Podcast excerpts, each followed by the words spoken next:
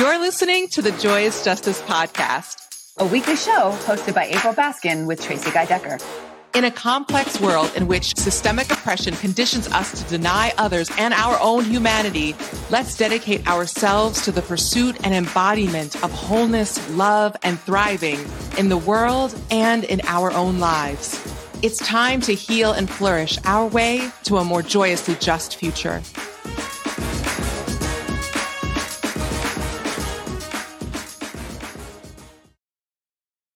Hi, shalom. Salam alaikum, friend. It is Kohenet. Y'all ready for this? Kohenet, April Nichole Baskin joining you for finally an overdue next installment of the Joyous Justice podcast. On the other side, I always love getting on the other side, but really though, for real, y'all, on the other side of lots of learning and growth and evolution and intercontinental relocation and lots been happening. Oh my goodness. Oh, what a heartbreaking understatement. Since I was last with you, I'm pretty sure we've entered a new Jewish year, 5784. And now we are currently, as I'm recording this, and as people who are listening to this when it comes out live, um, if you catch it later, still great, still relevant, especially given the topic. It is a ongoingly relevant topic. But in this precise moment that I'm recording this, and you will likely hear this, we have entered the month of Kislev, a month of darkness and stillness and light within the darkness and miracles and hope and fried food and togetherness and connection. so I feel like I've landed a little bit. Also, for those who are joining on YouTube, our, most of our, the vast majority of our listeners listen via the various podcasts. and there's like a tried and true cohort of YouTube viewers. Shout out to you. And those of you who are catching the video will notice that a rainbow maybe like a couple, like a double rainbow has opted to join us on this video. And it's funny because as I was running tests and getting ready for this, that rainbow wasn't there, but it decided to join for this recording. And oh, mm, mm.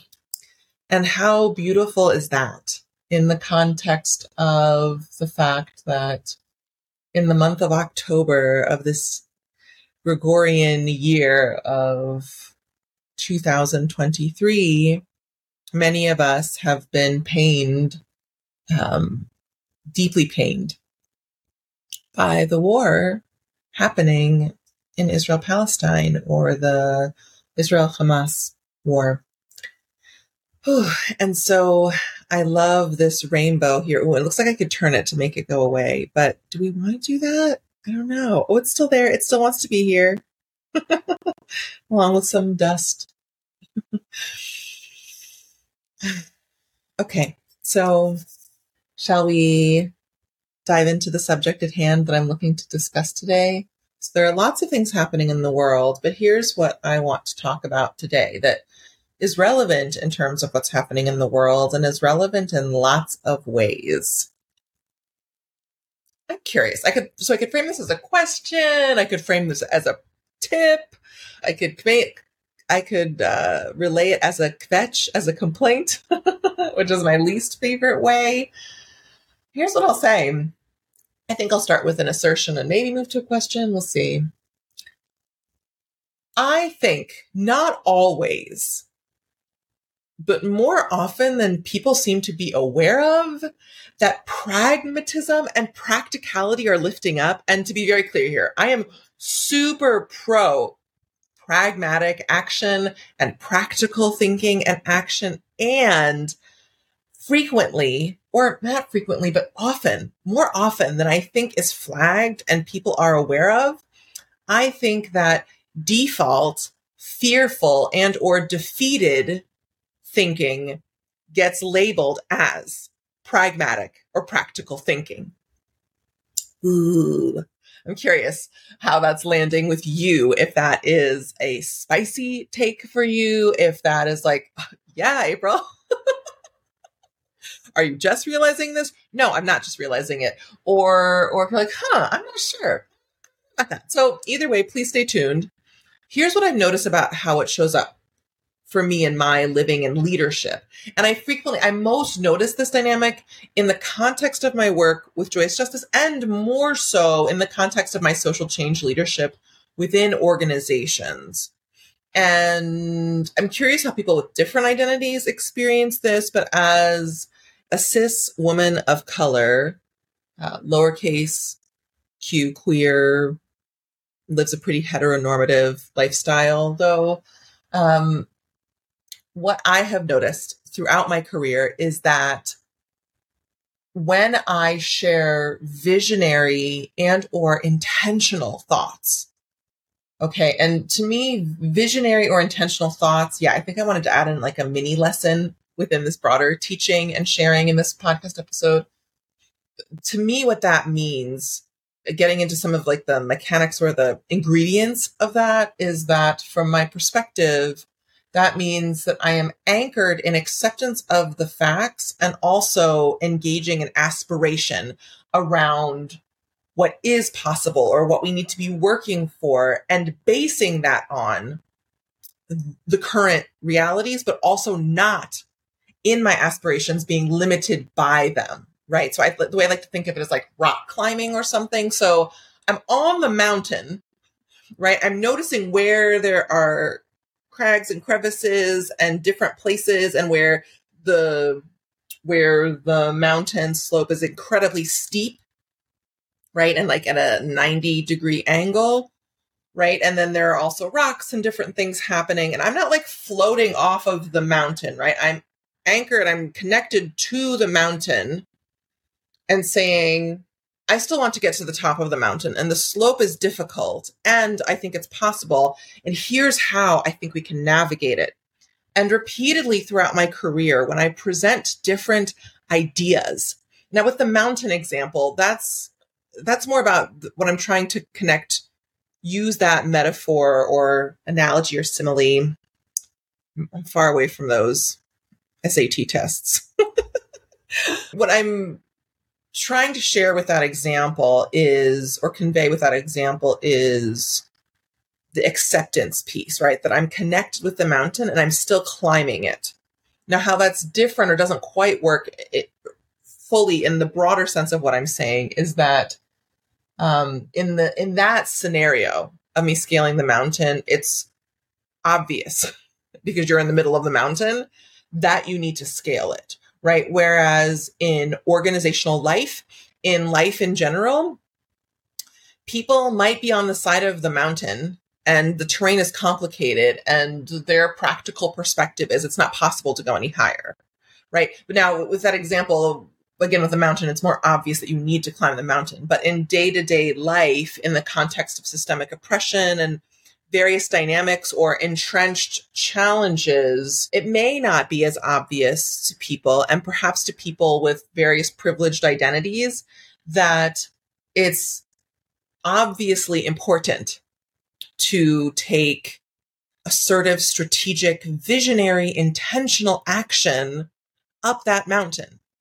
So going back to my career and part of where this is coming out of is I've noticed a pattern and so I, I, I stated my, the specific, some of the specific markers of my sociological identity here in my current physical form on planet Earth because I've experienced a dynamic throughout my career, especially when I was working within other organizations and in senior or uh, C suite executive, senior executive roles, that when I would share visionary thinking, intentional strategic thinking and plans anchored in awareness of what is currently happening and assessing different possibilities and reaching for a more visionary, intentional outcome or position for a program, for a department, for an organization, for a movement, frequently, almost like clockwork, I would hear, not always, but like 95% of the time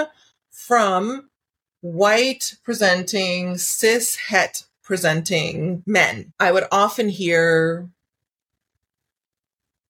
they would they would say, "Where's the practical pieces of this. You know, I'm a more pragmatic thinker. Oh, that's come up in meetings. A, a former executive director who I adore, who I, I worked with, he would often say, he would kind of squint his eyes as I was talking. And I've come to realize in years since, I, under, I understand more now what was happening in that situation. And then later in, and he was, and I want to give that leader credit.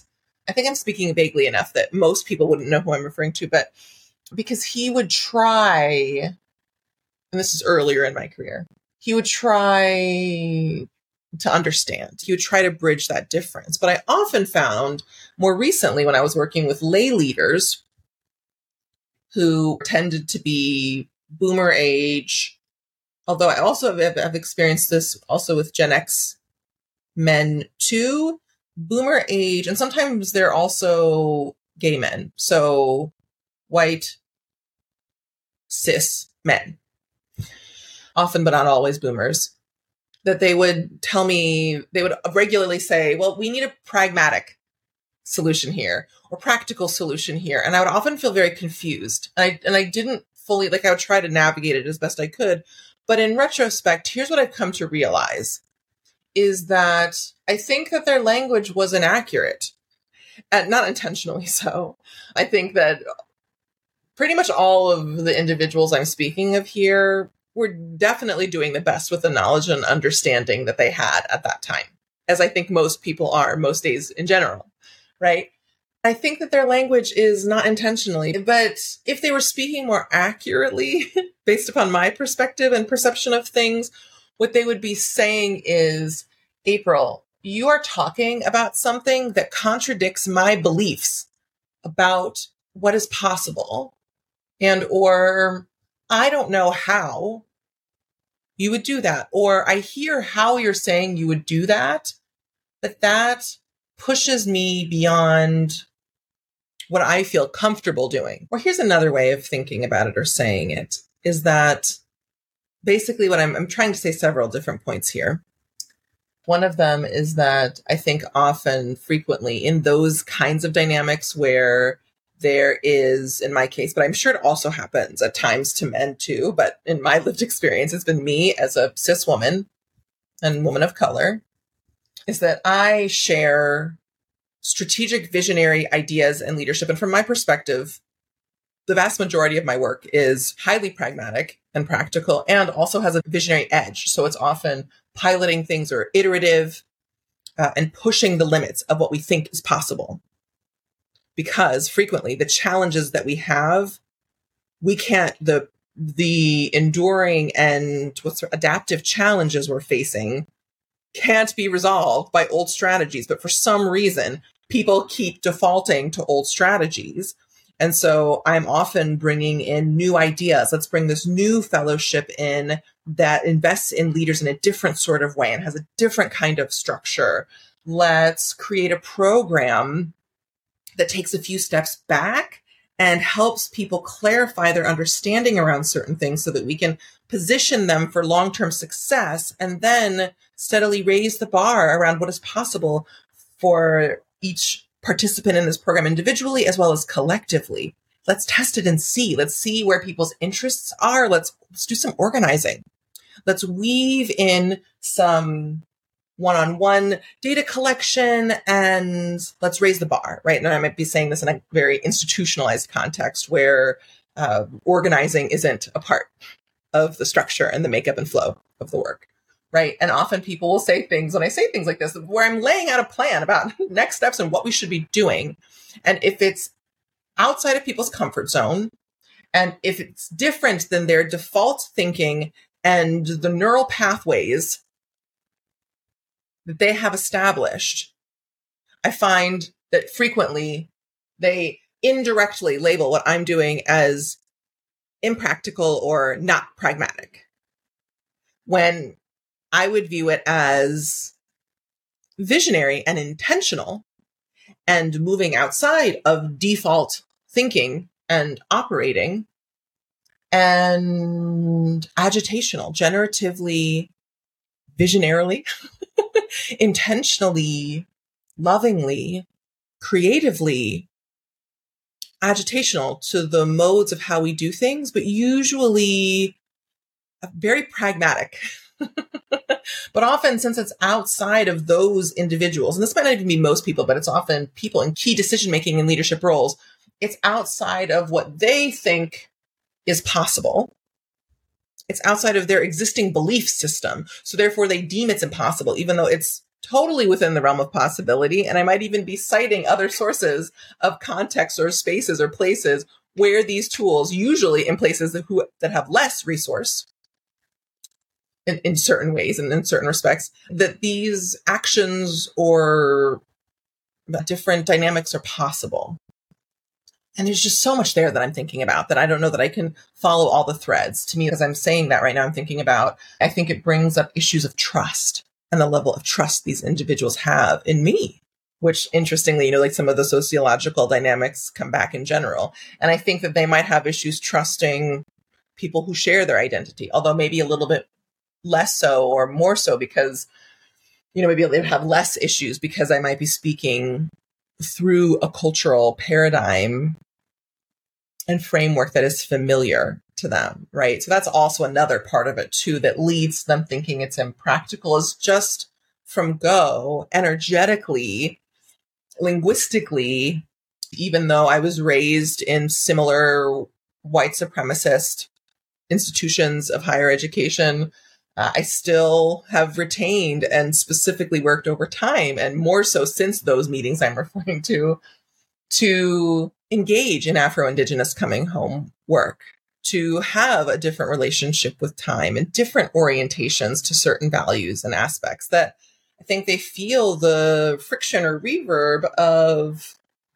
I mean, I'm embodying it from a place of joy, but it's bumping up against against different constraints that they may have in certain ways. And so uh, I think there's a lot more to say about this. But I just want to say to you, if you have been thinking, oh, I don't know if, if and when I'm going to do joyous justice programming, you know, I need coaching and support, but I need it around more pragmatic issues. I want you to hear me loud and clear. that the work that we do in joyous justice is incredibly pragmatic. What it is not is default. What it is not is typical. What it is not is the same old stuff that often people go back to that still doesn't get them the results they want. What it is, is highly efficient and profound and mindful of your time and the constraints you're navigating. And uh, right now, in some ways, I'm specifically, I'm speaking to my style overall and specifically the content of our grounded and growing program and the Shema system and different Shema processes.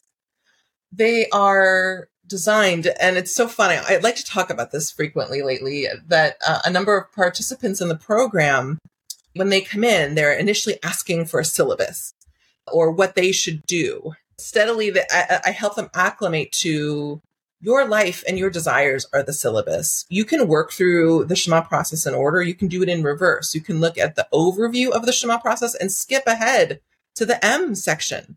It's here to be in service of you.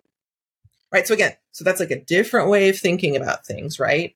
That rather than us being in service of institutions and structures and systems and ways of thinking, that it's worthwhile to find ways of thinking and cultivating communities and structures and systems that deeply are in service of us and our needs and the real time dynamics we have. So yes, is the program visionary and is the coaching and different offerings and education that Joyous Justice offers, is it visionary? Is it intentional? Is it highly strategic? Yes, it is.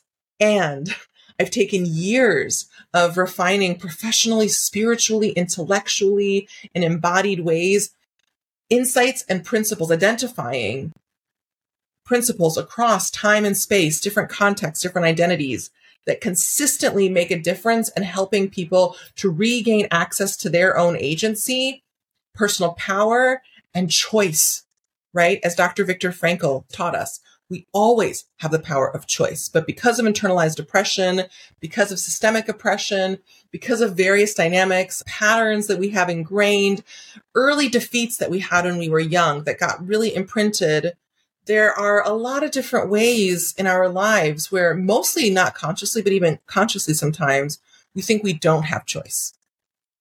And I would say that I think it's perhaps visionary, but also super practical and pragmatic to help individuals in steady, bite sized, accessible, not time consuming ways to steadily regain greater access to their capacity to make decisive, intentional, aligned, attuned choices that align with your needs, your values, and your highest visions of what's possible. And what Shema does is help bridge the gap and supports people in healing present and core wounds and clearing space and engaging in different practical on a daily and or weekly basis, sprinkling it in greater self-care, greater connection to affinity spaces and opportunities for solidarity, uh, seed watering to engage. I love the metaphor that Thich Nhat Hanh uses from Buddhism of seed watering, right? All the best attributes and all, all the best attributes are midot, right? And also all the worst, as he teaches, are part of our store consciousness.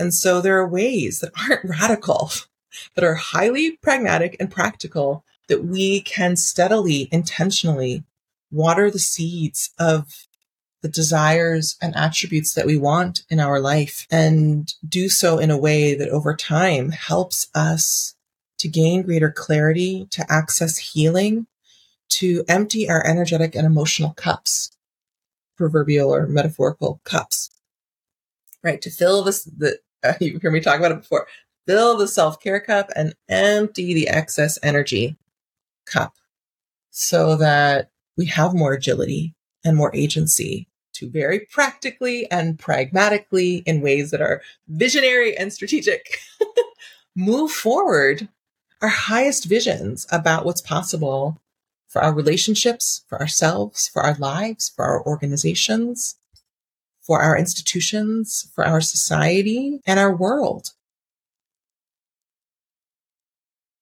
So I invite you to notice when the phrases practical and pragmatic are used in supportive, generative, helpful ways, and when with you or with uh, another leading edge maverick leader visionary who has a track record of success in their career isn't you know isn't full of offering up pipe dreams and things that don't get anywhere. Uh, I invite you to be wary and conscious in relationship and in meetings and board meetings, oh, especially if you're a lay leader or you're, a, you know, if you're in a position, a senior executive staff member, if you're in a position of power, and now in your life for your own advocacy, if you're not in one of those strategic positions, but you're in other places of influence and power in in other forms, including well, yourself, which so many of us, including myself, can continue to reclaim that power. To catch at times if when someone mentions or reframes something or says, oh, let me actually bring this back to the practical, uh, is attention being diverted away from visionary, intentional, strategic thinking?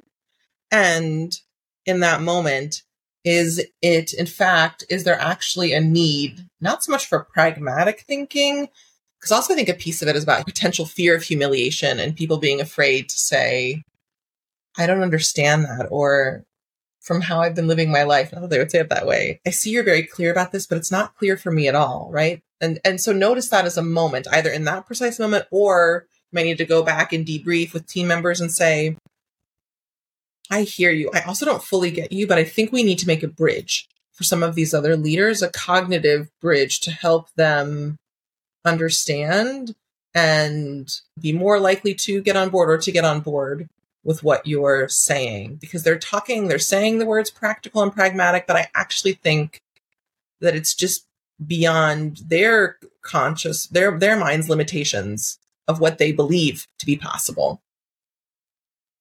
So more to come on this. Uh, I hope this felt useful, affirming, or divinely agitational. and it's really good to be back in touch. I continue to have a desire for a two way street here. So if you have other ideas or questions about what I've said, feel free to comment on the YouTube page or as I post elements of this on social media, uh, or you can email me at info at joyousjustice.com. If you have follow up questions or want to share ideas, I'd love for this to be an ongoing dialogue.